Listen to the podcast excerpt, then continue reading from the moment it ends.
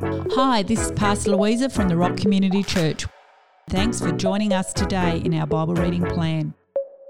Our hope and prayer is that you discover more of who Jesus is. Hello, everybody, and welcome back to the Rocks Bible Reading Podcast. My name is Zach, and it's so amazing to be speaking into your listening ears this morning. Uh, we've been exploring the book of Corinthians. Um, it's been really good so far. We're up to uh, chapter number five, and it's about immorality in the church, is how it's starting. So let's get into it. It's been widely reported there is gross sexual immorality among you. The kind of immorality that's so revolting, it's not even tolerated by the social norms of unbelievers. Are you proud of the fact that one of your men is having sex with his stepmother? Shouldn't this heartbreaking scandal bring you to your knees in tears? You must remove the offender from among you. Even though I am physically far away from you, my spirit is present with you. And, as one who is present with you, I have already evaluated and judged the perpetrator.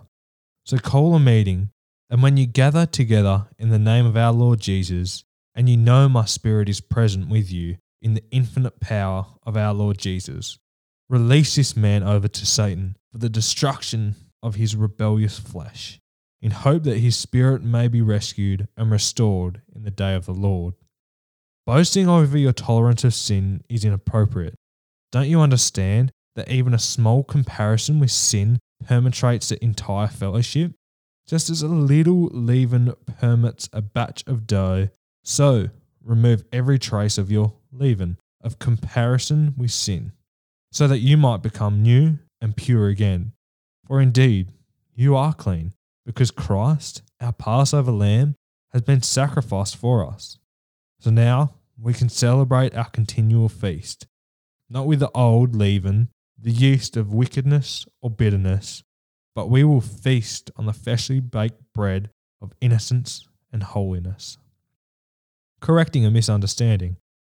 I wrote you in my previous letter asking you not to associate with those who practice sexual immorality. Yet, in no way was I referring to avoiding contact with unbelievers who are immoral or greedy or swindlers or those who worship other gods. For that would be mean. You'd have to isolate yourself from the world internally. But now I'm writing to you so that you would exclude from your fellowship anyone who calls himself a fellow believer or practices sexual immorality, or is consumed with greed, or is an idolater, or is verbally abusive, or a drunkard, or a swindler. Don't mingle with them or even have a meal with someone like that. What right do I have to pronounce judgment on unbelievers? That's God's responsibility.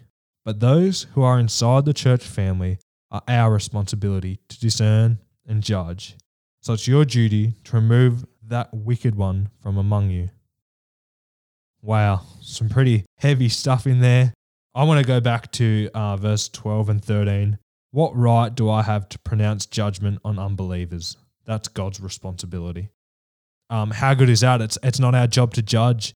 And in the Bible, it, it says and it talks about all sin is equal. Um, I know I personally sin uh, so, what right do I have to judge other people? Because all sin is equally in God's eyes. So, I know for me, after reading that, I really want to look at my own life and some areas where I struggle and work on them and try and better myself and stop worrying about what other people are doing because that's between them and God. And it's about me and God. That's what I have to focus on personally. How about we pray? Dear God, we thank you again that you love us so, so much, God. I'm personally sorry for the sin that's in my life, God. I pray that you help me focus on that, God, and you help me remove that from my life, God. I pray that I can work better on making you the number one focus in my life, God. In your name we pray. Amen. All right, guys. I don't know when you're listening to this, but have a good rest of your day. Sleep well tonight. And until next time, hooroo.